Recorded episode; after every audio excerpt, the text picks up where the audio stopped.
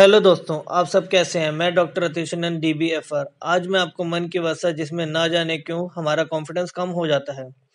मेरे पास एक नवयुवक आया, उसका कहना था, मैंने जब से कॉलेज पास किया है, तब से मेरे को ये समझ नहीं आ रहा है कि मैं बिज़नेस करूँ या जॉब अगर बिज़नेस करूँ तो कौन सा और जॉब करूँ तो कहाँ?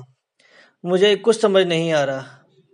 मैंने अपने पापा और अपने बहुत से सभी संबंधियों से सलाह ली तो उनका कहना है कि तुम स्टडी करने अब्रॉड चले जाओ। और मम्मी का कहना है, तुम यहीं रह कर पढ़ाई जारी रखो। मुझे कुछ समझ नहीं आ रहा, मैं क्या करूँ? ये प्रॉब्लम अक्सर उन बच्चों के साथ आती है जो दसवीं में पहुँच जाते हैं। तो कौन सा सब्जेक्ट लें? और बारहवीं पास करने के बाद कौन सा कॉलेज में स्टडी करें?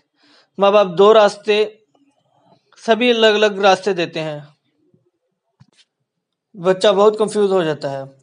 मैंने उस बच्चे को डबल माइंडेड और कंफ्यूजन के लिए दवाई दी और वह अब्रॉड में स्टडी कर रहा है और जॉब भी साथ साथ कर रहा है। अगर आपके पास कोई ऐसा मरीज़ है तो मेरे पास लाएँ या मेरे से फ़ोन पर बात करें। धन्यवाद।